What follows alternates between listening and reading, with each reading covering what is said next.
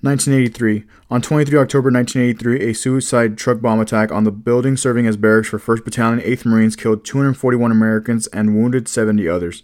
The last Marine unit withdrew in July of 1984.